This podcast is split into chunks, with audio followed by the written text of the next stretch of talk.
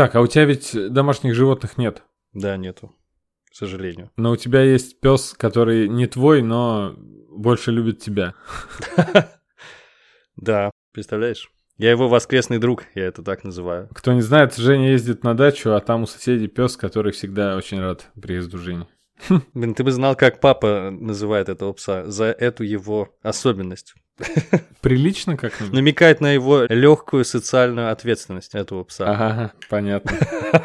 А это же не ругательство. Пес проститутка. Ну, да-да, примерно так. Примерно так. Понятно.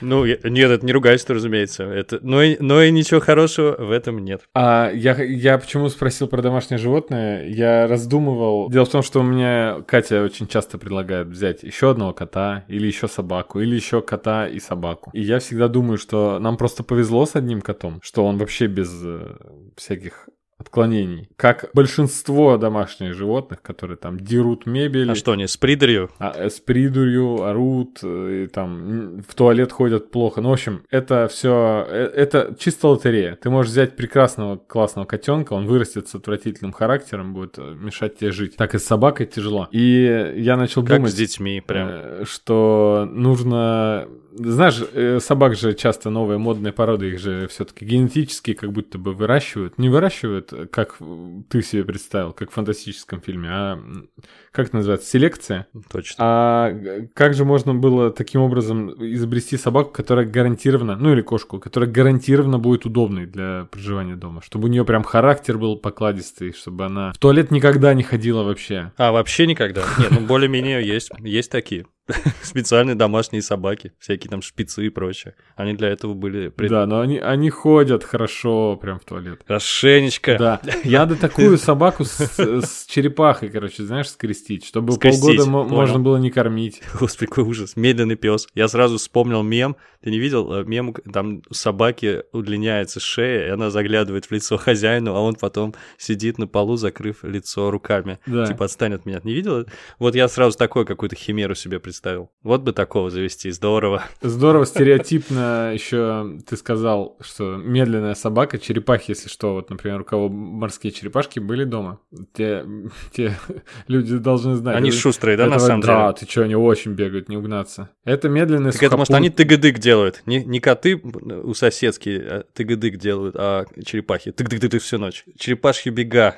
Да, а, а шар тогда кто катает? Может, это не сосед твой катает гигантские шары, может, это у него там перепончатый шарокат?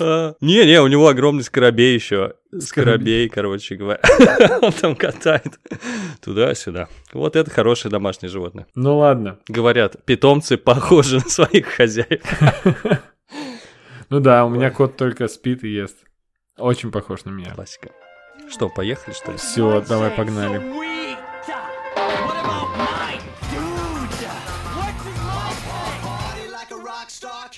Всем привет, вы слушаете подкаст имени Брэндона Фрейзера. У микрофона, как всегда, Андрей Кулаков, это я, и Женя Мацкевич. Всем привет. Сегодня мы решили обсудить фантастических животных, самые интересные проявления фауны, которые мы встречали в наших любимых книгах, фильмах и сериалах, и вообще в выдуманных мирах, которые придуманы многочисленными великими умами фантастов. Точно. Я подумал, что неплохо завести, если у тебя уже есть кот, завести Флеркина. Это как будто бы два кота, но один с сюрпризом, понимаешь? И не говорить твоим гостям, кто есть кто, два одинаковых рыжих кота. По-моему, это прекрасно. Ну, помнишь, да, кота Гусю? Я просто, Да, да. если кто забыл, это такой инопланетянин какой-то страшный, который может очень большие объекты сжирать. Но он в образе кота предстал в фильме «Капитан Марвел». Я просто подумал, что если тебе арендодатель говорит только без домашних животных, и нужно завести э, какого-то инопланетного э, гостя, который будет изображать кота. Или который вообще как кот и выглядит. Э, Как сквонч. Сквончи. Неплохой, конечно, выбор, но, но, он же все-таки разумный. Я вот хотел чуть оговориться, давай разумных не обсуждать, потому что и так мы скатимся в сторону обсуждения разного рода инопланетян, а так будем стараться все-таки к животным, да, Ну да. приближаться. Вопрос у меня такой к тебе. Давай. Кого бы ты хотел завести в идеальном мире, как ты понимаешь, где у вас огромная квартира, где не, не жалко мебель и так далее? Кого бы ты завел из фантастических животных? Тяжело. Сейчас я сейчас пораскину мозгами. Птица-говорун, накидываю тебе вариантов. Птица Говорун будет пересказывать сериалы. Мгм. Смотрит за тебя сериалы. А, так ты хочешь, чтобы еще и пользу приносил он? Нет, нет, я просто, просто я советую. Ты знаешь, э, я, Я, просто про себя все знаю. Уже решил давно. изучал, го- готовился, изучал э, всяких фантастических существ, и как будто бы для всех нужна оговорка. То есть я хочу какое-нибудь милое существо, мне очень нравится, например, Нифлер, вот этот Нюхлер из э, фантастических Мгм. тварей, но, но он же вор, он же, он же у меня все стащит.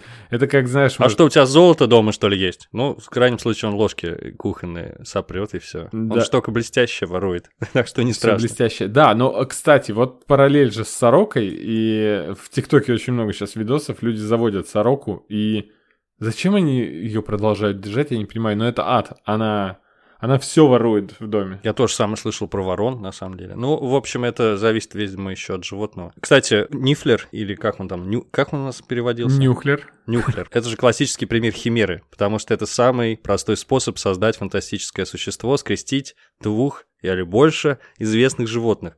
Ну, Нифлер — это явно крот пополам с утконосом. То есть вот такой классический микс. Он узнаваем и при этом необычен. А тебе кажется, на кого он Я похож? думал, ты имеешь в виду, скрестили э, одно животное, а качество от другого. Ты это имел в виду, что это утконос, но с качествами сороки. Потому что я-то думал, это чисто Про утконос. качество пока это отдельный разговор. Не, я про внешний вид пока А что. утконос это и сам по себе уже сам по себе уже химера.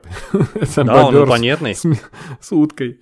Да. Да, то есть ты, в общем, намешан, тут не, не кисло. Я бы себе завел индикатор, я думаю. из Я хотел сказать «Тайны индикатор, третьего». не стал. А, все, ничего ты не хотел. Я, э, я так, клянусь. Чтобы люди знали, что я всегда в депрессии. Почему у тебя индикатор черный всегда? Это, он же, вот, кстати, совершенно необременительное существо, живет себе. И там же даже не показали, питается он чем-то или нет. Наверное, какой-то психической энергией или чем-то вроде этого. Простите, что это за животное? Это индикатор. Он все понимает, но не говорит. Он только меняет цвет. Вообще круто. Крутая, Так, а ты крутая же задумка. можешь индикатору придавать нужный цвет. Не только из-за своего настроения. Разве? А я думал, что он э, принимает тот цвет в соответствии с А как настроением. же легендарная фраза «А хотите я его стукну?» Хотите, я его стукну? Он станет фиолетовый в крапинку. Нет, нет, нет, спасибо. Спасибо, не надо. Лучше вы нам его. А, ты так имеешь в виду, что это просто он свои эмоции покажет уже. Неплохо, неплохо. Да. Ужас какой. Слушай, Это ты- как ну, дети, помнишь, да, у конечно. которых э, родители э, на них кричат, ну-ка, ну-ка, улыбайся. Гости сейчас Да, придут. слушай. Ребенок, э, да. Ну, Сейчас он ладно. будет в крапинку. Ага. Ну что, может, начнем с старого доброго Кира Балычева, раз уж, раз уж такая тема. Потому что Кир Балычев явно неровно дышал к космическим животным, поскольку одним из главных персонажей его саги, посвященной Алисе Селезневой, является папа Алисы Селезневой, а это директор космического зоопарка, да, КосмоЗоо. Да, КосмоЗоо, и, или как у нас в кино, когда гости из будущего, там уже Космозоо э, сделали логотип. Мгм. Я не знаю, может быть, они опирались, что нам привычнее вот зоо, но мне как-то странно было видеть эту надпись. Мне тоже. Там еще, я тоже этот кадр нашел, когда готовился к подкасту. Там одна буква как будто бы отваливается. Космос-зо, и О уже одно намылилось отвалиться. Причем ты обрати внимание, какой вход там шикарный. Похлеще, чем в парке юрского периода. Да, Да. какие-то монстры, похожие на крокодилов, или это один огромный монстр. И он страшный. И в его... Да, и в эту пасть нужно зайти, это вход в космический зоопарк. Это, конечно, круто. Ну что, в космическом зоопарке, по крайней мере, в том, который придумал Кир Балычев, животные — это очень часто химеры, на самом деле.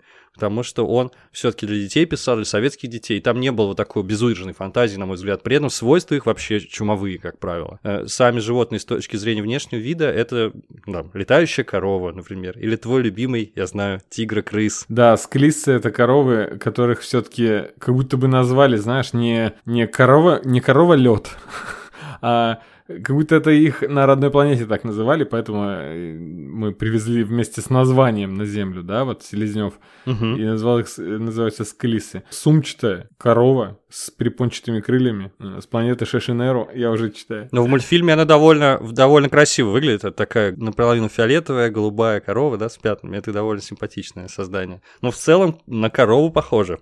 Все Ну да.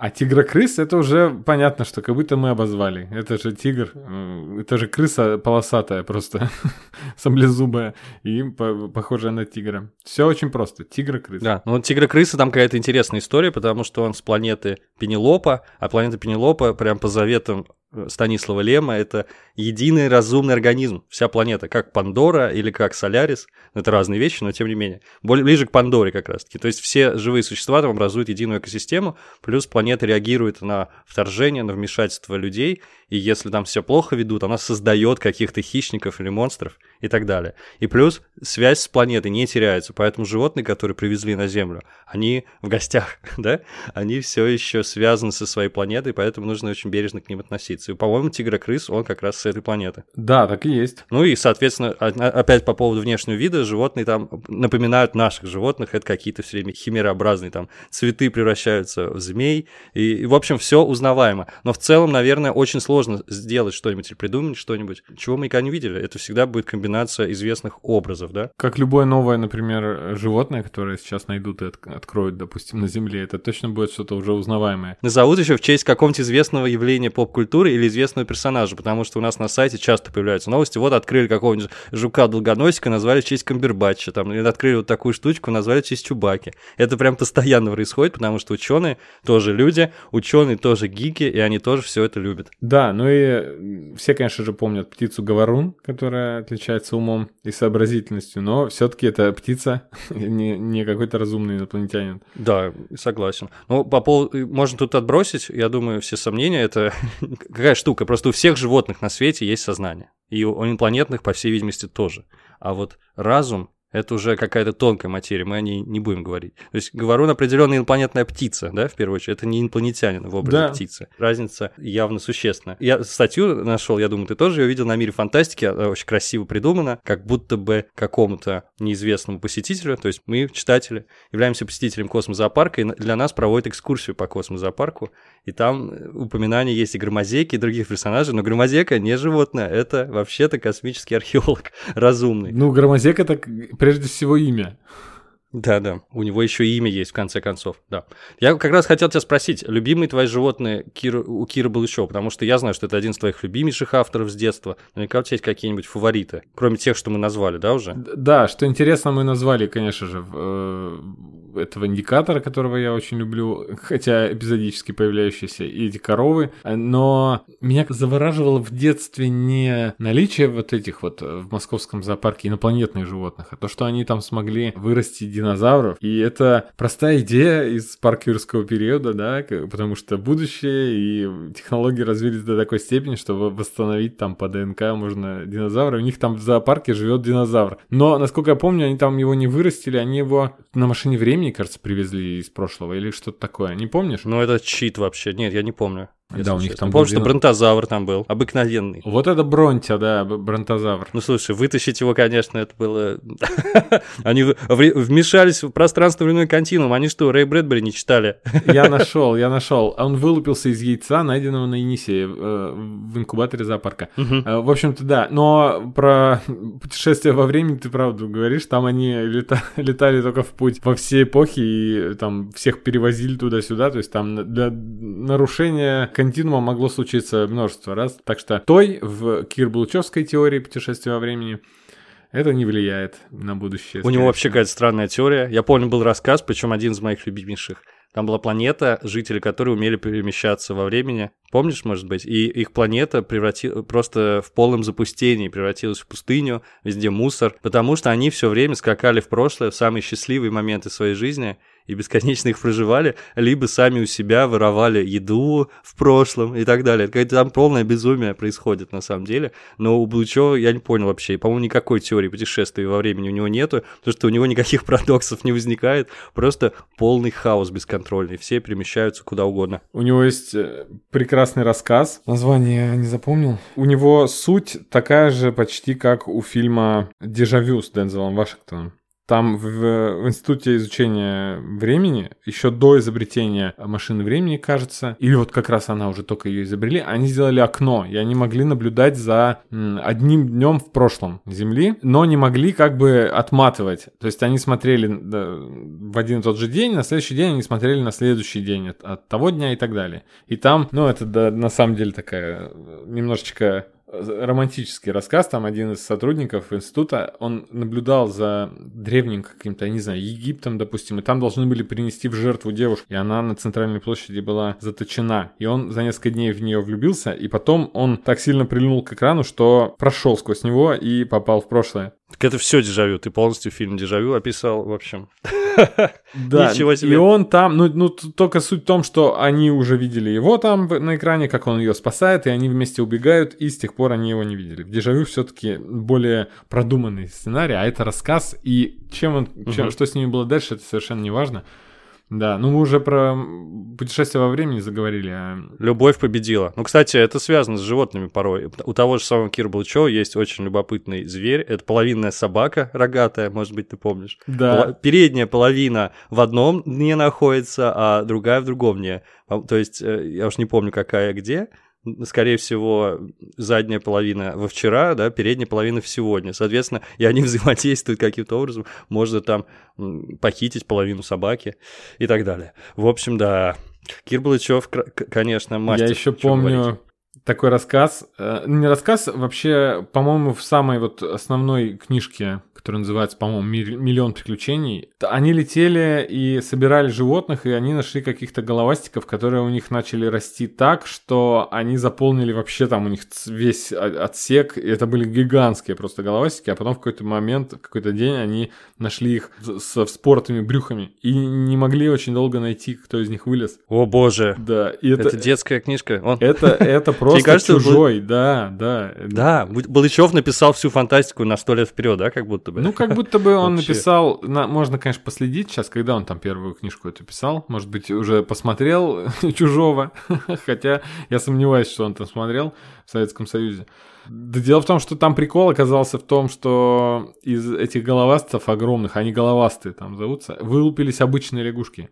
То есть они обычного размера были, поэтому они их не могли найти, они ускакали, куда-то спрятались. Жуть. Что не обосновано научно никак, потому что... Не-не, но у него там не... У него не научная фантастика, детская фантастика. Ну конечно, да, да. Не будем ее серьез, серьез как-то изучать угу. или препарировать. А может, ты помнишь замухраков? это очень опасные существа, и они на самом деле жутко выглядят в контексте детской фантастики, потому что это, это крошечные черные насекомые, которые способны за несколько дней поглотить кислород из атмосферы целой планеты. То есть, по сути, это убийцы планет. И, возможно, космические пираты именно так, именно таким образом э, истребили всех говорунов, возможно кто знает. Или они их использовал, возможно, крыс на блуке, предполагают некоторые исследователи Кира Балычева. То есть это биологическое оружие вообще, только да. живое. Ужас. А представь, сейчас у нас просто названия были бы в нашей реальности такие же, как в повестях Кира Балычева, и оппозиционеров травили бы там за мухраком каким-нибудь. А Жесть. Ужас. Ну просто название да, такое. лучше не глотать. Да. мы с тобой смеялись, что у нас э, все, все оружие, все там ракетные комплексы и всякие зенитки, все названы очень смешно, да, там черемха какая-нибудь и так далее. Угу. Нежность и все такое. Да, да, да, да все так. Ага, я закончить хотел Кир Булчевым а, еще одним моментом, который тоже параллели в фантастике нашел. Например, очень на Футураму похожий момент был. В Футураме у нас э, зубастик, которого они считали домашним животным. Угу. Через какое-то время мы выяснили, что это вообще самое умное существо в галактике. Это вполне себе разумный вид какого-то инопланетянина. Просто он, просто ему не хотелось с ними разговаривать. вот. И более того, он у них там какал ракетным топливом. Да, какой-то антиматерии или что-то. Да, им еще и полезно. Темный. Да, полезно было его содержать. Это вообще уникальный случай. Мне вот такие примеры очень нравятся. У Кира Булчева был, была планета, населенная котятами, одноглазыми. И она долгое время думала, что это котенок, а это известный ученый, профессор был. А, может быть, помнишь, день рождения Алисы называется? Да, да есть мультфильм, кстати. А, мультфильм есть по этой книжке, там котенок тоже фигурирует. Да, мультфильм ну, я не смотрел, но, котенка. но книжку я очень э, любил в детстве именно. Выделял... Его легко запомнить, как его зовут. Помнишь? Его зовут. Да, да, да, да. Тоже похож на Футураму, опять же. Да, и, и он, ты знаешь, мне в детстве да, жутковато было читать вообще эту повесть, потому что она, они попали на планету, где всю планету выкосил вирус. То есть она буквально Мгм. находит планету полную мертвых людей. И как-то, ну, довольно странно было, учитывая, что предыдущая там книга была, что, что она в эпоху легенд летала, и там с Бабой Ягой и со всякими сказочными существами э, встречалась, с лешими и так Ну далее. все же отдадим ему должное, что он не держал детей за дураков и, видишь, поднимал серьезные темы, такие Да. как геноцид целой планеты. Ну что ж, И еще один пример. У него же у него же, так. такая же схема. э, Золотой медвежонок, которого, который был очень милый, все его любили. А оказалось, что это вообще преступник. Да, но это уже что-то из истории игрушек. Когда медведь оказался засранцем. Да, но тут э, они думали, что это как бы существо, а оказалось вот, что это межгалактический террорист, глава э, братства Считая Кнута, был принят за животное. Настоящее имя Выпрохол четвертый, что за имена? В общем, его э, взяли в зоопарк, дали ему кличку Женька, и а потом казалось, что он умеет гипнотизировать людей, вообще довольно жутко. Ну, и потом его свои же арестовали и забрали. Ну, тоже прикольный пример, и похоже тоже на, на Футураму, на этого зубастика. Да, но, но медведь все-таки это действительно наше родное что-то. Я бы хотел э, сконцентрироваться на тех животных, которых он синтезировал из разных видов, типа как тигрокрыс, потому что это, как я уже говорил, подход к созданию фантастических животных очень распространенный. И вот тут вот небольшой мост мы перекидываем в сторону Звездных войн, потому что самая известная создательница существ для Звездных войн это Террил Уитлетч. Она, кстати говоря, известна еще тем, что создала Джаджа Бинкса. Но, боже. не да, возможно, фанаты поморщатся, но тем не менее, она считается од- одной из самых главных дизайнерш, э, дизайнеров существ вообще в, в, в нашего времени.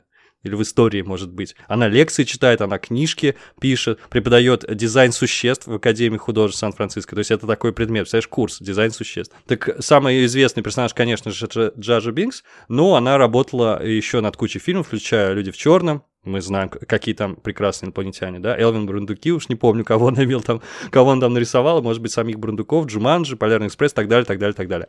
Но я хотел сконцентрироваться, сосредоточиться именно на существах для Звездных войн, которых она разрабатывает, потому что у нее очень интересный подход. Она считает, что все должно быть биологически точно. Поэтому она не просто придумывает, как эти инопланетяне или животные будут выглядеть, она полностью строит скелет, рисует мышцы и так далее, наращивает, да, постепенно. Они обрастают и мышцами, кожей и так, далее, Так. так далее, так далее. Таким образом получается какая-то правдоподобная картина, как они будут двигаться и так далее. Ну, и чтобы они выглядели правдоподобно, она совмещает, как правило, анатомию, она очень хорошо ее знает, разных э, зверей и всегда добавляет антропоморфности, да, немного человечности. Ну, вот особенно если «Скрытую угрозу» вспомним, там вот есть статья офигенная на DTF, посвященная созданию персонажей, там прям с рисунками последовательно можно учиться просто по этой статье.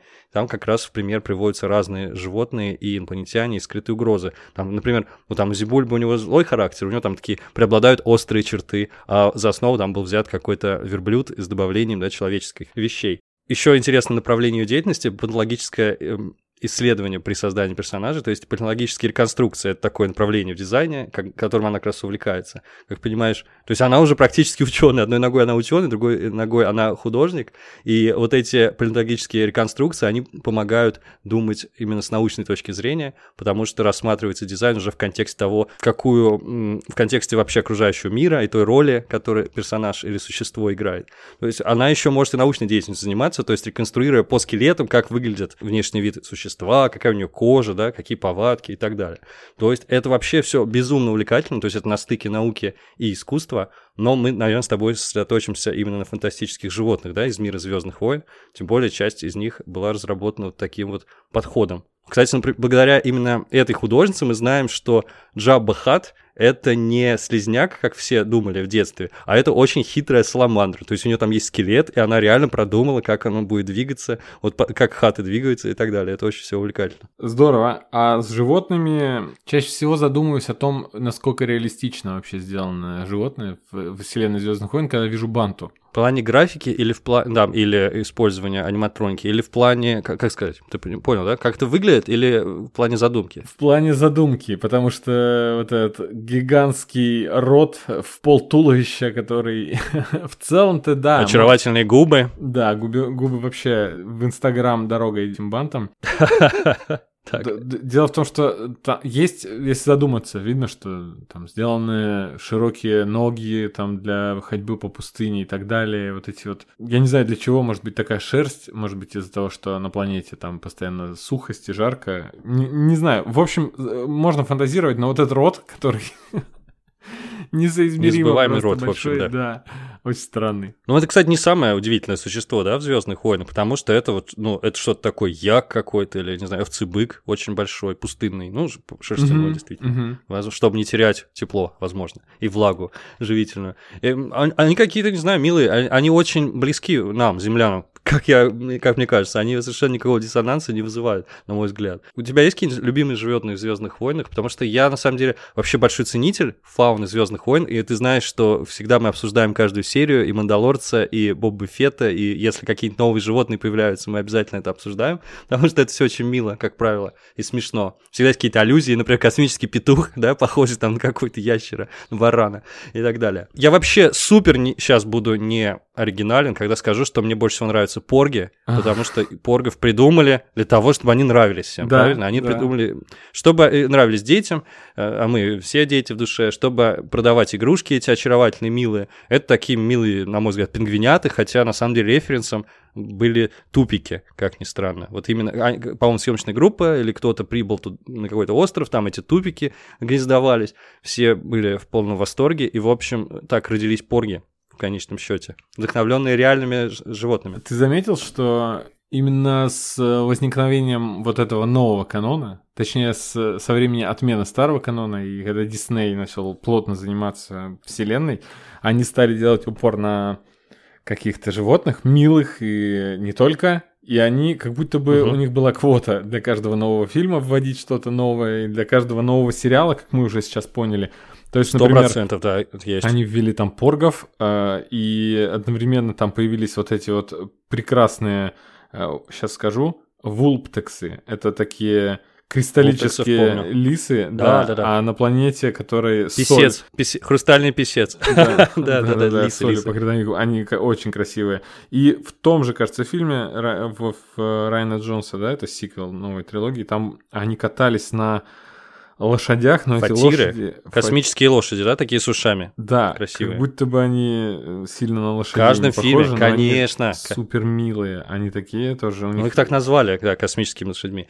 Я Да. согласен, это специально все делается, разумеется, игрушки сами себя не продадут, а как мы понимаем, Дисней очень много зарабатывает, сопоставимо, а порой и больше, чем на прокате фильмов. То есть от проката фильма Марвел можно собрать миллиард, а потом, это, конечно, растянуто будет во времени, но еще один миллиард будет, принесет продажи игрушек. Это вообще классика, что, что уж говорить про Звездные войны. Э, Это вообще легендарная франшиза, и даже книжки, в которых собраны фотографии разного рода объектов, от игрушек, да, кончая любыми вообще бытовыми вещами, на которых есть символика Звездных войн. Даже сама книжка это уже предмет какого-то коллекционирования. Потому, может быть, знаешь, да, про эту книгу? Это безумных денег стоит. Мгм. Какой-то фотограф собирал все предметы, игрушки по Звездным войнам. А они выходят, выходят и выходят каждый год.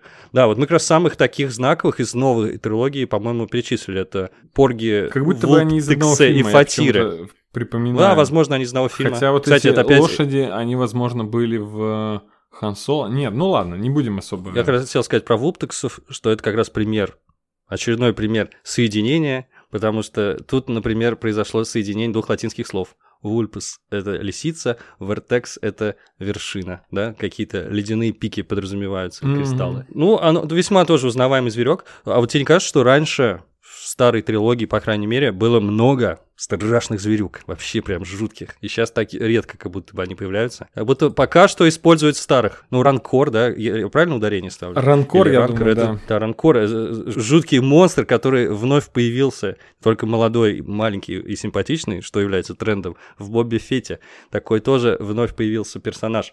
Ну, я не знаю, вампы, эти огромные э, снежные человеки, какие страшные. Да, очень похоже на... Это очень страшный был чувак. На Салли из корпорации монстров. Да? Только, ну, типа злой только Да. какой-то курильщика, Салли курильщика. Ну, еще таунтауны знаменитые, в которых легко погреться, как в фильме «Выживший». Ужас, конечно, все это. Э, Они мне всегда динозавриков напоминали мохнатых. Ну, наверное, так и есть, да, это какая-то смесь между динозавром и тоже каким-то животным мохнатым, верблюдом. Не знаю. Я пытаюсь вспомнить, как На планете Ход. таунтауны. На планете Ход. На них Люк э, ездил. Это такие, э, ну, светлые, как э, Всё, мохнатые да-да-да-да-да. кенгурообразные, кенгурообразные динозаврики. Как будто... Как будто бы они не старались быть милыми, вот что я хочу сказать. Животные как будто просто были такие Ну, опасные, у него, страшные, у него монструозные. очень, у Таунтауна очень милая мордочка. Он, знаешь, мне всегда напоминал кого? Какая-то уменьшенная версия того дракона из бесконечной истории. Да, тот же сам как будто бы автор, да, кукол делал его, Да. может быть. А вот меня смущало, знаешь что? Вот на планете Ход, на этом Таунтауне, довольно резво они скакали там, потому что это такая по принципу бега, он вроде на- как динозавр, да? На задних лапах на сильных Мгм. очень бежит, лапки спереди у него. А э, на бантах почему катаются, мне до сих пор непонятно, потому что она идет медленнее пешехода. И еще такой же прикол был, там были, сейчас прочитаю, дьюбаки. Это такие ящеры толстенные Дюбаков помню. помню. на которых катались э, эти э, штурмовики. Ну тут, и- по-моему, пар- параллели очевидны. Это же верблюды, на верблюдах путешествуют по пустыне. да, то есть это все верблюда- узнаваемо. на Я про бант. можно про скакать, бант. знаешь, кстати. Нормально так Да, несётся. есть же гонки, да? Есть гонки верблюж- верблюжьи какие-то, Мгм. по-моему. Что-то, по крайней мере, слышал об этом. То есть это, можно сказать, дань уважения старым фильмам, посвященным пустыням, там, Лоуренсу Равийскому и так далее. Это все узнаваемо и понятно, и, ну, подсознательно сразу считывается. Я вот вообще это не анализировал до этой секунды, пока ты не сказал. Зачем они ездят на этих штуках? Они же медленные. У них же есть глайдеры, спидеры, всякие штуковины там летающие. Да-да-да-да-да. Что там только у них нету. Космические корабли даже. И в достатке. Ответа нету. Какие тебе еще животные нравятся? По Звездным войнам можно бесконечно просто, мне кажется. обсуждать. Конечно, но надо еще упомянуть важных, потому что все, что мы забудем, нам напишут в комментариях, потому что я уже последнее, последний годик замечаю, что нам э, больше пишут э, в комментариях и в чате дают подсказок после записи подкаста, потому что раньше вроде как-то ничего никто не добавлял. Возможно, это связано с ростом аудитории, и у нас э, побольше ребят стало в чате, поэтому мы так много сообщений получаем и в комментариях ВКонтакте. Так что если вспомните кого-то, кого мы не назвали, пишите. А, Обязательно нам нужно сейчас поговорить про Сарлака, потому что это вообще что-то уникальное. Необходимо. Я хотел... Ну, это не э, домашний питомец, явно. Да-да-да, я просто хотел сказать, что перейти немножко к уже гигантским э, всяким животным. И вот э, Сарлак и Крайт-дракон. Да. Крайт-дракон. Оба, оба появились в сериалах последних. И оба, оба на Татуине как бы обитают. Э, Там же, где и все эти банты встречаются. Хотя такое ощущение уже становится, что банта — это такая универсальная скотина, которую на каждую планету уже вроде привезли. Но не знаю точно. А, Сарлак — это огромная штука, которая прячется под землей. Сильную параллель все проводят с э, песчаным червем из дюны. И я думаю, что справедливо. Справедливо. Да. Справедливо. Но вдохновлялись червем, разумеется. Да и вообще, облик планеты Татуин явно вдохновлен Аракисом и так далее. Там столько параллелей, можно с ума сойти. То есть, очевидно, что книжка Герберта, ну, Герберт а, фигура влияния для Лукаса был. То есть он в детстве прочел или в молодости, и, значит, вдохновился, будь здоров. Настолько, что уже в сериале, посвященном Бобу Фетту, появилась, появился Спайс. Настолько уже, ребята. Хотя Спайс вроде бы раньше, да, где-то фигурировал. Да, но э, я не помню Спайс раньше в Звездных войнах почему-то. Может, я не так внимательно смотрел или не придавал Я тоже. значения. Ну, это, что- возможно, я прочел, но я не на собственные сейчас воспоминания опираюсь. Ну да, бог с по спайсом. Перейдем к Сарлаку. Наш... Мы его подробнейшим образом, насколько я помню, обсуждали с тобой в одном из выпусков, э, посвященном Мандалорцу, да, если не ошибаюсь. Да, да. Мы обсуждали его физиологию, какой он огромный на самом деле, там все его огромное тело скрыто под поверхностью планеты, как он переваривает тысячи лет тех, кого пожрал, всех, кроме Боба Фетта, он его быстро отрыгнул, он невкусный оказался. Так он, вообще-то сам выбрался, никто его не... Да. Я- хотел сразу сказать, когда мы смотрели э, серию про Бобу Фетта, это сразу же, по-моему, в первой серии было, когда показали Сарлака, Катя такая, «Пф, ты еще Шайху Лута не видел, посмеялась. И я ей просто погуглил, и там есть Сарлак в разрезе, есть, если вы погуглите, то сразу найдете.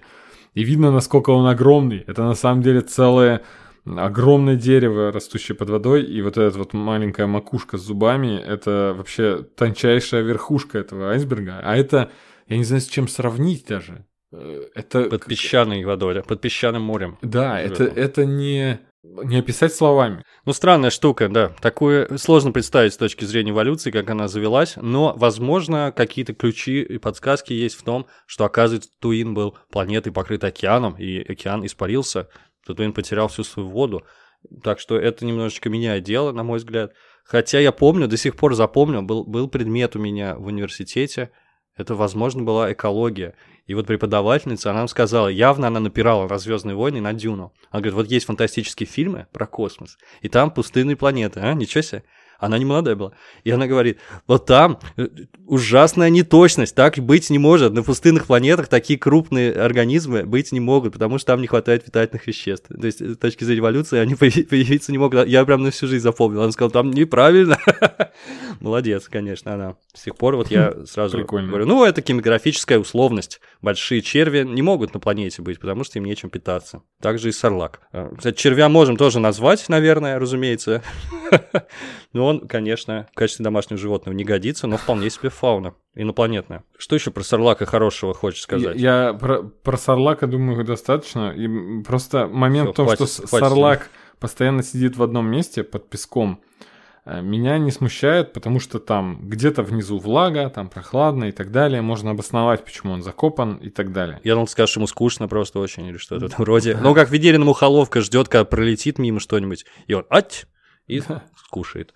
Как-то так он делает, видимо. А вот Край Драгон, который э, путешествует под песком, это вообще супер странная потом- э, вещь. потому- ну, никак научно нельзя ее обосновать, потому что под песком... э, Песок плотный. Да, Песок под- плотный. Под песком, Да, очевидно, там еще более плотная какая-то структура, там скалы или земля, и как, как будто он плавает, как в воде, но в песке это вообще... э, Это, я, я хотел сказать, это какая-то фантастика, но мы тут про фантастику говорим, но это просто никак Да, вообще научно не обосновать, это Да, сказочный но я- я- дракон. Я вообще, да, вообще э, отключил критическое мышление, когда была серия, посвященная Крайт Дрэгону, поэтому бог с ним. Я Потому вспомнил, что знаешь, серия огонь. Супер. Огонь была, естественно. Я еще одно животное ездовое вспомнил из Звездных войн. Оби-Ван Кеноби, если не ошибаюсь, на нем катался. Но, может быть, я и путаю. Это такая визжащая огромная ящерица с перьями, птица-ящерица. Она называется Бога. Не помнишь ее?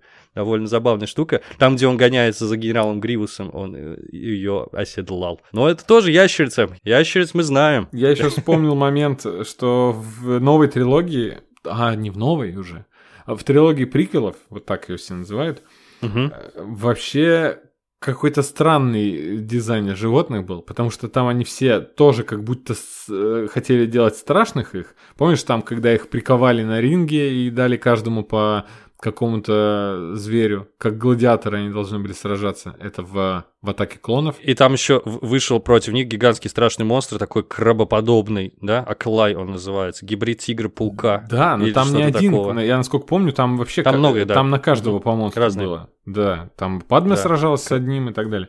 Так вот, они все выглядят для меня не страшно, как будто немножечко даже смешно. Ну, то есть, как будто. Мультяшные они, потому Да, что эти они ну- нарисованные. Да эти нулевые. Вот они как, вот они вот какой характер у трилогии приквелов, вот так, вот так выглядят эти э, животные. Мгм. То есть они несерьезные абсолютно, и как будто их ребенок вообще нарисовал. Мне я недоволен был. Ты за аниматронику и за приближенный, то есть к реальности э, монстров. Ну, реально, они все нарисованы, и это их отличает. Ты прям смотришь, и действительно, они, может быть, хорошо нарисованы. Правда, сейчас, конечно, уже другие стандарты качества у нас. А, По тем временам явно было неплохо. Но все животные, которые были сделаны буквально, да, с какой-то машинерией внутри, с какими-то механизмами, из папье-маше, из каких-то мехов. Они были осязаемые, они были другие, они были более настоящие. Поэтому всем так нравится малыш Йода, да, потому что он аниматронный, он настоящий, хочется его потискать и погладить. Если бы он был компьютерный, то я думаю, что такого эффекта не было бы, я думаю. Ну, конечно. Малыш Йода не подходит, кстати, если что. Он разумный. Это 50-летний мужчина. Вы что? Что ж, Так. по Звездным войнам. Я хотел сказать еще момент, что вот так как нам очень милых делали жи- животных в э, новой трилогии Звездных войн, э, вот этот вот даже конь или лошадь там вот эта инопланетная, фа- фатьер, фати- фасьер, как-то там, фазир.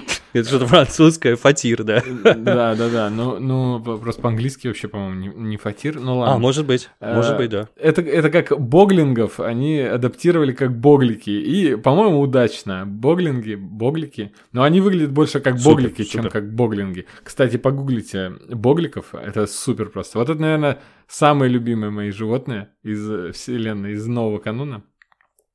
Ты вот порга назвал, да? Я, скорее всего, боглингов люблю.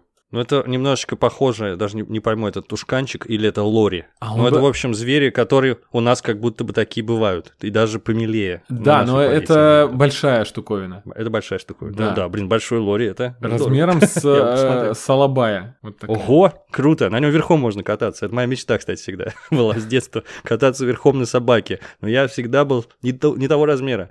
Не таких больших собак еще не сделали. Так вот, я про э, эту лошадь почему начал говорить. Мне, она, она мне внешне на мордочку очень сильно напоминает зверька Трику из игры Last Guardian. А это вообще милейшее, Ага. милейшее такое существо. В общем, э, в оригинале японцы называли его Трика Орел Людоед. Эту игру у нас она называется Last Guardian. В общем-то, это не орел, это больше похоже на какое-то э, мифическое про- проявление, даже не знаю, грифона или гипогрифа, или даже Василиск иногда так выглядел в какой-то мифологии.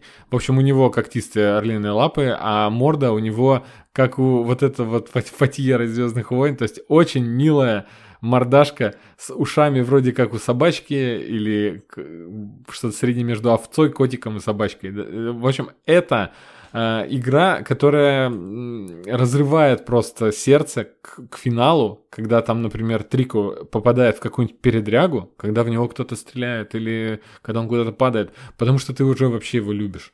Сердце кровью обливается, насколько... Как эта милота сработала на меня максимально. В общем, я рекомендую вам посмотреть, если вы играть не будете. Хотя посмотреть, как Трику выглядит э, легко. Погуглите картинки.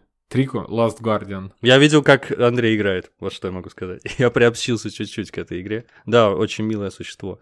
Я уже, наверное, закрываю тему Звездных войн. э, Скажу, что Пора. животные, которые мы перечислили, они просто только появлялись в фильмах, а животных там бесчисленное множество во Вселенной. Да. То есть, если вы категорию даже только домашних животных, а домашних во Вселенных Звездных войн откроете, вы ужаснетесь, сколько их там много. Я, вот, я просто наугад ткнул, на- название мне понравилось Мого. Крупное копытное существо с десятью ногами. Ну, похоже на очень длинного червеобразного верблюда. И он в мультиках есть. Это реально такой смешной верблюд многоместный, на котором можно вчетвером путешествовать, например. Супер. И таких животных там огромное количество. Кому интересно, обязательно поизучайте. Тем более, рано или поздно какие-нибудь из них обязательно появятся, я думаю, и в фильмах, и в сериалах. Так, на этом, я думаю, про Звездные войны все. Потому, ну, если у вас есть любимые животные, которых мы не назвали из Star Wars, и которые были в играх, в комиксах, в книжках или в мультиках, то опиш- напишите нам обязательно, что там выбор колоссальный просто. Мгм. Ну, наверное, преступлением будет теперь не перейти ненадолго к вселенной Гарри Поттера. Мы уже упомянули в начале ее, но дело в том, что э, настолько много изобретено было животных, что пришлось даже писать отдельную книгу, которая называется «Фантастические твари и где они обитают». Она как бы ничего общего с э, сценарием фильма одноименного не имеет, просто это как энциклопедия, как бестиарий всех э, известных животных, которые есть э, во вселенной э, вот этой магической вселенной Джон Роулинг. А, Кто тебе больше нравится? Я угадаю, дай-ка угадаю. Гипогриф, наверное. Не, я уже назвал, мне нравится Нифлер. А, ну и ты я Ну, назвал. Гипогриф. Кстати, гип... да, да, да. Но гипогриф, конечно. Я просто тоже не совершенно не оригинален в этом вопросе. Мгм. Настолько проник уже в поп-культуру. Она же его изобрела. Вот это мой вопрос. Нуба. Нет, она изобрела только имя, название. А Имя. на самом деле это обычный грифон. Вот ги- гипогриф как бы разумевается, что это смесь еще и с лошадью. Так а грифон, а грифон он с кем смесь? А, типа это лев? Тел- с- тело льва. с, э, Тело да. льва, да. А здесь лошадь. А Я я, к чему- не, я я к не чему- думал, что здесь лошадь. Он же когтистый, у него такие лапы. Он хи- гипо.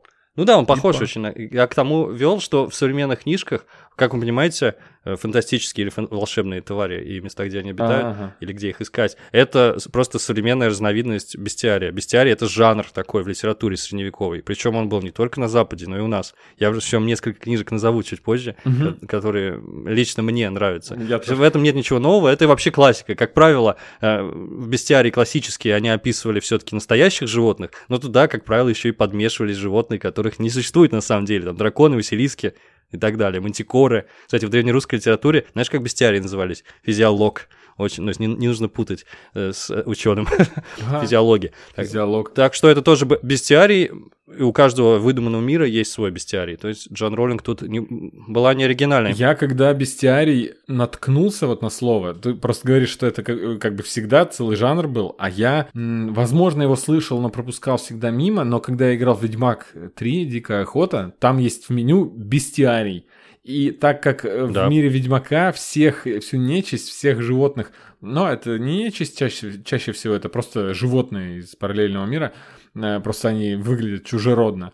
Э, Они их всех называли бестия. И что у нас вот какая-то бестия завелась возле деревни в лесу, нужно Мгм. найти, кто там ворует кур и так далее. И они, и поэтому я думал, поэтому он называется бестиарий, потому что там пе- перечень всех бестий того Все логично, все логично. А у меня вопрос, я не знаю, игр, естественно, не специалист в этом. Бестиарий, который в играх, он имеет отношение к бестиарию, который написал сам Анджей Сапковский? Просто у него есть книжка «Бестиарий» или же расширенное название создания света мрака, полумрака и тьмы. То есть это точность такая же вещь. Это бестиарий выдуманных существ во вселенной Ведьмака. Там Слушай, выжимки из книги в игре? Или это просто описание Нам наверняка авторы игры? в чате Егор напишет, потому что он 20 раз читал все книги Ведьмака, э, но насколько я читал и играл потом, э, игра это по сути продолжение книги. И, То есть было бы логично взять текст просто из книги, тем больше это описание животных. и, да? и они все, они ничего там не меняли. Как в сериале, например, Мгм. они вообще поменяли все от облика до некоторых названий и там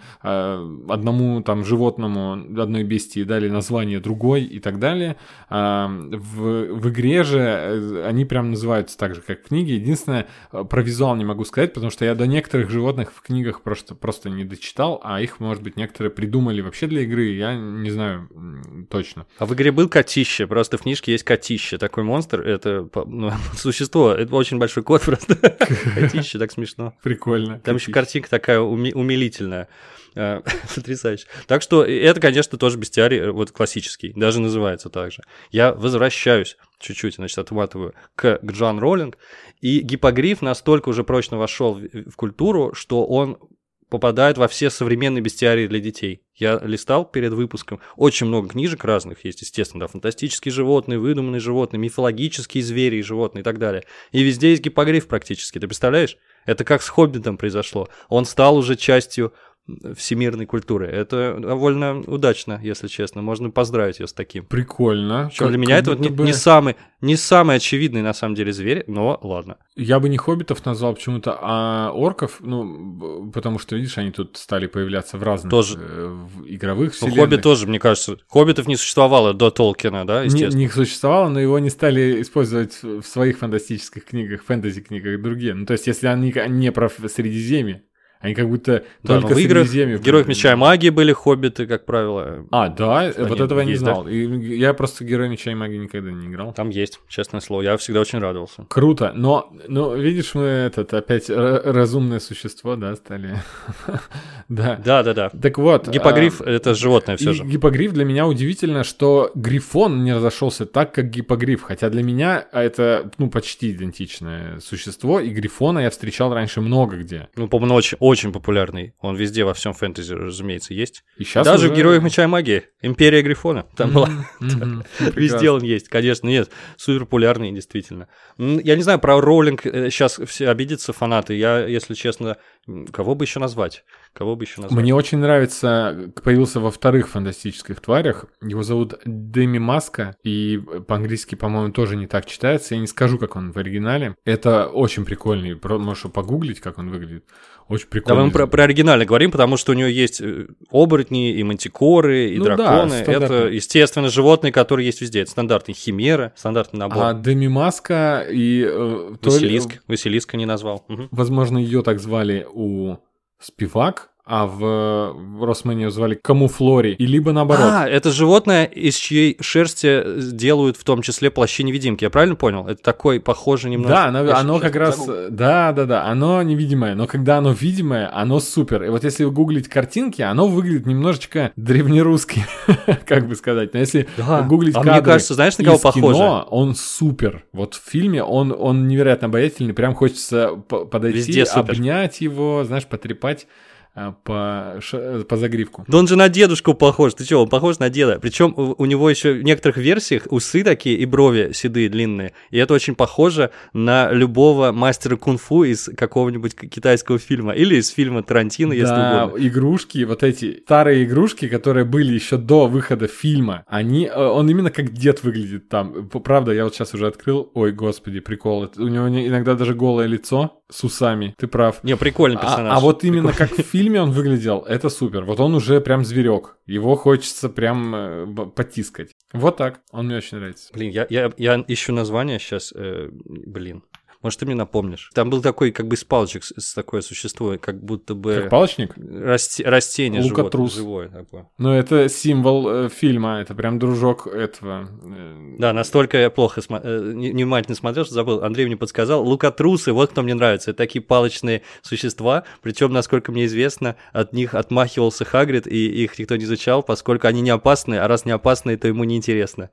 Такие забавные создания. Похожие. Мне кажется, это ожившее, ожившее растение, да, как будто? А Нью- Ньют э, с командор его вообще таскал в нагрудном кармане всегда. Ну, ты помнишь, наверное. Да-да-да. Ну, собственно, он называется в оригинале Боу Тракл. Боу на старом шотландском диалекте означает жилище, а Тракл — ветвь дерева. Вот так вот. Да, а я думал, что боу это лук, разве нет? Ну, тут свои, свои этимологические Только лук, корни знаешь, пишут. из Да. которого стреляют. Лукотрус. Ну, поэтому так и перевели. Поэтому так и перевели. Ага. Он же не Onion Tackle. То есть, э, возможно... Ну, ладно. Забавное существо. Есть еще один бестиарий, который меня очень позабавил. А, Бестиарий фильма, э, книги «Понедельник начинается в субботу». Иллюстрированный находится в моей любимой книге. Мгм. Сейчас я... С иллюстрациями Мигунова. Да, но, но, но этот бестиарий, соответственно, собирал не... собирали не братья Стругацкие, а их персонаж Привалов, сотрудник э, научно-исследовательского Да, это книга, института. это книга в книге. Чародейство и волшебства. Да, и у него, он там, это был э, не только бестиарий, это как будто бы словарь, потому что там есть э, аноцефалы, б- Лев Бен Бецалель, э, там вампир, Да, Граф Авгуры. Калиостро. Да-да-да. да. И там были гарпии. В греческой мифологии богини Вихря в действительности разновидность нежити, побочный продукт экспериментов ранних магов в области селекции. То есть это в институте каком-то древнем изобрели. Имеют вид больших рыжих птиц со старушечьими головами, очень неопрятные, прожорливые и сварливые. Меня так прикалывало всегда. И э, мой э, любимый Мигунов, э, э, художник, который иллюстрировал эту книжку, он нарисовал такую смешную э, птицу с головой бабки. Я эту картинку скину в комментарии обязательно. Да. И еще мне нравилось, что Василиск здесь описан довольно канонично. Написано «Чудовище с телом петуха и хвостом змеи, убивающее взглядом». И действительно, это каноничное описание Василиска, тогда как э, Джоан Роулинг Василиском сделала просто змею. Да, у нее не канон. У Согласен. совершенно не Я канон. тоже с детства знаю именно, именно такое описание. И в Причем де- была какая-то детская книжка, где был Василиск, но сейчас уже не вспомню. И там был именно с телом петуха. И в детстве, когда я не понял, что у гипогрифа тело все-таки больше коня, на коня смахивает, чем на льва, хотя там определенно были когти на лапах у него. Он же когтем ударил этого Малфоя. Э, Я в детстве протестовал немножко, говорил, что Василиск не так выглядит. Я у Стругацких читал, как выглядит Василиск. И гри- гипогриф это же обычный э, грифон. Андрей, я на твоей стороне. Все так, все так, все правильно. Не любим, да, мы эту? Когда не точно, это плохо. Мы любим точность. Ну, собственно, вот два примерчика я прочитал. Да, при- шикарно абсолютно. Но у них такая игра все время, они как бы переосмысляли все эти образы, и это очень смешно, естественно, добавляя какие-то актуальные современные черты. По-моему, Змей Горыныч там перевозят в каком-то бронированном, как называется, ог- э, вагоне, где огнеопасно написано, или в цистерне для бензина, что-то в этом роде. Вампир там прихлебывает все время какой-то чаек из, из термоса, подозрительно очень говорят. Ж там Да, да, да. термосе? И У них даже чайнички. в научных теориях использовались какие-то там свои э, сказочные штуки. То есть там, помнишь, был де- демон Максвелла или Максвелла? Да, Максвелла, да, был. Ну, конечно. физик вот Это, собственно, Максвелл. они взяли да, концепцию из физики, это просто мысленный эксперимент Демон Максвелла, который сортирует быстрые и медленные атомы э, в определенном сосуде. И там они поставили их на вход, это как и приты такие были здоровые, женоподобные существа, которые пускают или не пускают, в зависимости от того, как их заколдуешь или запрограммируешь. То есть наука и магия у Стругацких в, этой- в этих книгах это одно и то же практически. Ага. Работа демона состоит в том, чтобы выпускать из одной половины сосуда в другую быстрые молекулы и закрывать отверстия перед носом медленных. И здесь демон нарисован как маленькая смешная панда рогатая, которая, которой очень весело это делать. Я картинку тоже скину. Как будто он с таким удовольствием э, закрывает э, эту- этот проход, как будто ему, ему доставляет э, удовольствие. Это игра какая-то. Да, ну ты большой поклонник, я знаю. И, и не только этой книги, но и этого издания с иллюстрациями Мигунова. Поэтому я не удивлен. Но это все же не совсем животные, а э, существа разумные. Хоть. Демоны, эм, да. Мгм. Да. Я хотел перейти немного к бестиарию, потому что время у нас уже, мы уже долго говорим. Мгм. Я расскажу буквально о нескольких книгах, которые мне нравятся и имеют, которые имеют прямое отношение к теме нашего разговора. Ну, во-первых, это книга вымышленных существ, которую написал Хорхе Луис Борхес в 1954 году. Первоначально, кстати, он ее назвал «Учебник по фантастической зоологии». Это просто, вот э, я бы так выпуск даже назвал, шикарнейшее название. Ну, а теперь это называется «Книга вымышленных существ». Это сборник. И мне кажется, что у любого автора э, как будто бы рано или поздно закрадывается такая мысль. Они написали ли мне бестиарий? Вот у меня такое ощущение, потому что это такой жанр, как будто бы благодарный. Это либо сборник статей будет, либо еще что-то. И можно разных... эм, Например, раньше старинные бестиарии, они же были поучительные. Там про каждое животное было что-то вроде басни или притчи и так далее. А, ну, эту книжку я просто рекомендую от себя, потому что Борхес один из моих любимейших авторов. И перехожу к другой. Это фантастический бестиарий Кира Балычева. По-моему, мы уже о нем говорили. Мгм. Он также поставил перед собой цель создать бестиарий и туда включил. Он хотел включить туда вообще всех выдуманных животных, начиная от чудовищ Древней Греции до сказочных существ современных. Правда, гипогрифа вот он не включил бы, да, и по времени получился рассинхрон. Я не знаю, претендует ли он на полноту, но, в общем, это для школьного возраста книжка, такая, как вы понимаете, как и все у Кира Булычева. Про бестиарий Сапковского мы уже сказали, про фантастических тварей Джоан Роулинг мы тоже уже сказали. Я думаю, что это самые, наверное, знаменитые бестиарии. Но теперь я перехожу немножечко к другим бестиариям, неожиданным, я думаю. Это две книжки, и они имеют отношение не только к фантастическим животным, но и к науке. Первая книжка Дугал Диксон «После человека. Зоология будущего». Любой, кто ее видел, вот она у меня есть, это просто незабываемое зрелище, абсолютно. Диксон, я чуть-чуть расскажу про него, он не просто писатель, популяризатор, но он вообще настоящий ученый. У него там 150 работ, он про динозавр, про эволюцию, про все это пишет. Все страны на свете объездил, там на Галапагосских островах, там еще где-то в Африке, там, там, там, сям, делал раскопки. В общем, это настоящий ученый, трушный. И он написал в 81 году книжка «После человека. Зоология будущего». Я думаю, ты уже понял, да, в чем суть? Мгм. То есть он заложил начало новому жанру альтернативная зоология. По сути, он фантазирует, исходя из научных представлений, как будут выглядеть животные на нашей планете, когда люди все вымрут, и здесь, на нашей Земле, изменится климат, и как, соответственно, с точки зрения эволюции, животные будущего адаптируются к изменившимся условиям. Это и научная книжка, и при этом безумно увлекательная. Картинки там просто, я не знаю, это просто взрыв башки. Я сейчас открою какой-нибудь для примера, какую-нибудь любую. Ну, то есть, чтобы ты понимал, например, целый разворот посвящен кролопам. Там горные кролопы, пустынные кролопы, обыкновенные кролопы. Там латинские названия, ри- рисунки со всех ракурсов каждого из подвидов. То есть, это, это некая химера между кроликом и антилопой. И он рассказывает, почему она появилась, как она появилась, каковы ее привычки, особенности, где она живет, чем питается и так далее. И там, почему у нее такой раскрас. Это супер интересно, я думаю, и всем любителям э, биологии и уж точно любителям фантастики. Ну, плюс после этого он еще кучу книжек написал. Новые динозавры, представляешь, альтернативная эволюция. Ну, крейзи абсолютно. Человек после человека, это вообще пушка, антропология будущего. То, что всех тоже очень интересует, как люди будут эволюционировать, да. Вс- Всегда будут ли у них тонкие конечности, или это будут мозги в банке просто летающие. Ну, это такая интересная тема. Но что касается именно альтернативной зоологии, то это был вообще, оказывается, суперхит 90-е. Для меня тоже поздно накатилось. Я относительно недавно эту книжку приобрел. Оказывается, а, в Японии была даже передача многочасовая, посвященная этому.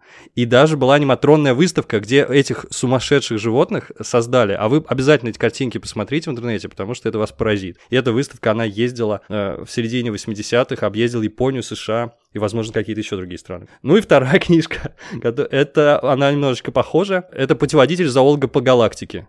Это относительно новая книга, буквально прошлого года, по-моему, могу путать. Зоолог Арик Каршенбаум написал. Ну и как ты уже понял, она рассказывает о том, как внеземные формы жизни могут выглядеть и какой образ жизни они ведут. И, соответственно, опирается он на наши законы биологические, которые царят на нашей планете. По-моему, это очень интересно. Э, Мы с тобой любители фантастики, нам, нам интересно, как с точки зрения науки, да, могли бы выглядеть э, эти существа на других планетах.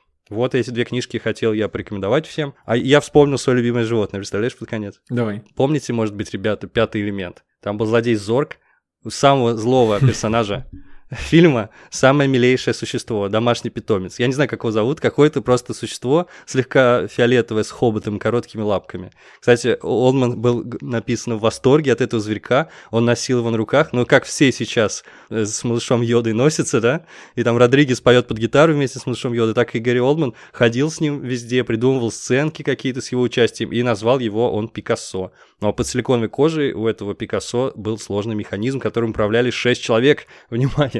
Это, что это такое? Какой-то продукт генной инженерии или инопланетное существо нам неизвестно, да? Ну, просто какое... У Корбана был кот, а у Зорга был Пикассо. Вот так вот все получилось. Да, но кот у него был совершенно обычный. Разве?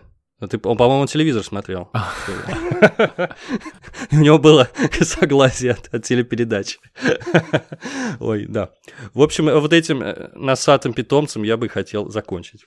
Да, хотел еще добавить, что почти у всех э, у всех писателей, так или иначе, у фантастов э, существовали какие-то звери, животные, которые населяли ту или иную планету или мир, который они создавали э, за пределами э, Земли.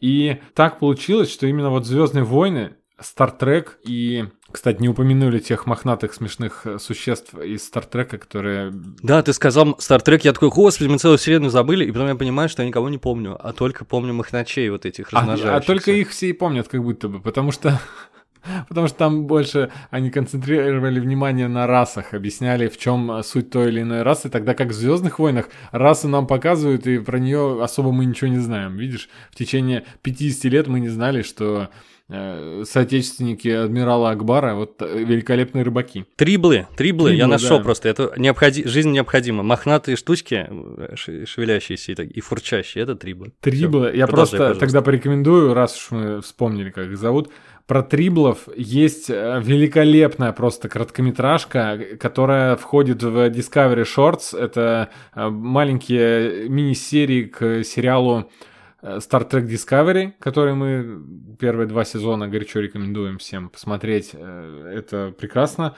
И там есть отдельная серия про Триблов. Это великолепно. Она выполнена в духе мультсериала Star Trek Нижние палубы. Она очень смешная и мало, мало правдоподобная, но очень веселая.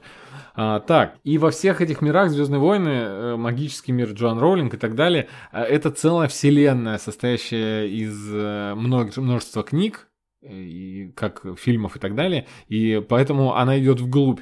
А фантасты как-то, которые пишут о персонажах, они не затрагивают этого. Поэтому мы не можем вспомнить, там, какие у Гарри Гаррисона в мире, там, в мирах его были животные и так далее. Но не прославились они животными. Потому что не углубляли вселенную, так как это делали перечисленные мной миры. И Булычев углублял вселенную, он именно рассказывал много в глубину, потому что э, все-таки это были детские книги, а детям нужно познавать мир, как-то параллели проводить с Землей и прочим. Например, у Стругацких, так как там о людях и судьбах, философская фантастика, я не могу вспомнить особо много каких-то инопланетных животных, хотя по, по разным планетам они там летали только так. Я помню, на Марсе у них были какие-то песчаные там эти тоже черви, похожие на дюну, только а косми... они их назвали песчаные пиявки или что-то такое, какие-то летающие штучки. Но тоже я на самом деле не очень помню. Ну, мало посвящено было и флоре и фауне да. других планет. Там ведь даже космических рас других, они все фигурируют за скобками всегда. А, они вне... Там же нету, да, инопланетян? Ну, как? Гол... Они где-то есть, где-то есть тыгоряне, э, где-то есть а, голованы, да, похожие на собак просто. Очень похожие на наших собак с большими головами. Ничего такого... шокирующего. Да, потому что они как бы, как я уже сказал, они вглубь не копали вселенную, они занимались именно вопросом общечеловеческим. И великолепно это у них получалось. А, да, поэтому так мало разных миров вспомнилось. Но мне хотелось под конец еще сказать, что а, несколько примеров есть инопланетных, настоящих инопланетных животных, которые существуют у нас на Земле и сейчас на Земле живут. Это не шутка. А, просто, если вы попробуйте погуглить такого зверька, как аксолотль, которого многие сейчас уже заводят себе дома. Аксолотль выглядит совершенно как инопланетная зверушка. Это такая очень милая, улыбающаяся розовая амфибия, которая в нежно-детском возрасте выглядит очень мило, когда вырастает, конечно, уже превращается в какую-то поросенка, но это невероятно инопланетное, да я думаю, ты со мной согласишься. Просто-напросто. Я просто соглашусь, но их очень много, этих животных, можно хоть целый блок делать, потому что мы так мало животных знаем, а их да, так много. Да, я просто примеры, которые я для себя выбрал. Например, мне очень нравится сайгак тем, что если напишите сейчас серый сайгак, вот прямо сейчас пишите, это морда вот из с планеты Хот откуда-то. Серый сайгак. Под диктовку так записали. А вот я тогда себя скажу рыба-капля, знаменитейшая рыба с унылой мордой. Она же настолько смешная и настолько не- не- нереальна, что она реально существует, и в это сложно поверить. По-моему, в фильме эм, «Люди в черном» в одной из частей там она фигурировала, тоже как инопланетное существо. Да, да, да, да, да, да. Еще есть такой крокодил, как ганский гавиал. Если вы посмотрите, это крокодил, который, который явно из какого-то фантастического мультика, потому что у него очень смешная, нереалистичная морда, как будто он- его рисовали для Cartoon Network или какой-то еще эм, очень смешного детского. Ганский гавиал, вот посмотри. Мгм. Да, вот, смешная штука. Да. Собственно, на Земле у нас э, есть где черпать вдохновение для фантастических животных. э, вот. А а милоту можно брать у квоки, у какого-нибудь, э, у капибара и прочих очень милых зверей. Да, я согласен. Можно не только в мире фауны, но и в мире флоры искать вдохновение. Можно и в морском мире, где огромное количество совершенно безумных существ. Я на пару пабликов подписан про жизнь океана. Я вообще не верю, что это реальные существа, что с нашей планеты. Это, конечно, полное безумие. Про Пандору мы ничего не сказали с тобой. Там действительно был продуман мир достаточно. И, и в плане флоры и фауны. Ну, я думаю, что все хорошо представляют себе всех этих летающих эм, драконов и так далее. И, соответственно, я сказал, что у Стругацких этого не было, это не совсем правда. У них есть книжка «Беспокойство», и, соответственно, развитая версия этой же повести – это «Улитка на склоне». Там описывается планета, покрытая лесом. Ну, соответственно, «Беспокойство» — это часть мира полудня, это туда полетает Горбовский. Там тоже чуть-чуть описывается э, планета, которая называется Пандора, кстати. Вот такое вот совпадение. Да, но про Пандору бы. Кэмероновскую мы, наверное, поговорим еще ближе к концу года, потому что будет что вспомнить. Надеюсь, новых Наверняка. существ каких-то еще. А может и новый мир посмотрим. Тоже фантазия там. Ой, мы существ сто процентов, сто процентов увидим. Понятное дело, что мир животных этих, он просто не- неисчерпаем, и все пересказать нельзя. Я, я сейчас, знаешь, что вспомнил? Я понял, что чужой — это животное, скорее всего. Мне так кажется. Или, или это все-таки разумное существо, сложно сказать. Но, в общем, чужой — это тоже какая-то инопланетная неведомая зверушка, а это целая вселенная, опять же. Целая вселенная. Ну что ж, я думаю, все на этом, да? Да. Ходите аккуратно по песку. Там могут быть гигантские черви. Из фильма «Дрожь земли», кстати, забыли упомянуть, тоже гигантские черви. И... Но это не инопланетные, говорят, они у нас на Земле водятся. да. А, Если будете на Пандоре, поглядывайте на небо, чтобы вас не унес какой-нибудь летающая корова какая-нибудь. И вообще, Кир Булычев здорово, да, обсмеял шутку «Хорошо, что коровы не летают». Взял да изобрел летающую корову. Да, это вам не голубь, ребята. Тут следует постеречься. Да, тут уже не на удачу будет, если когда вы идете на собеседование, на вас упадет большая летающая лепешка. А, ну, все, тогда ждем вашего фидбэка в комментариях и приходите в чат общаться. Ссылки в описании. Да, все точно. У меня для вас два слова, ребята. Обезьяна, носач. Обезьяна, носач. Ну что ж, всем спасибо и всем пока. Пока-пока.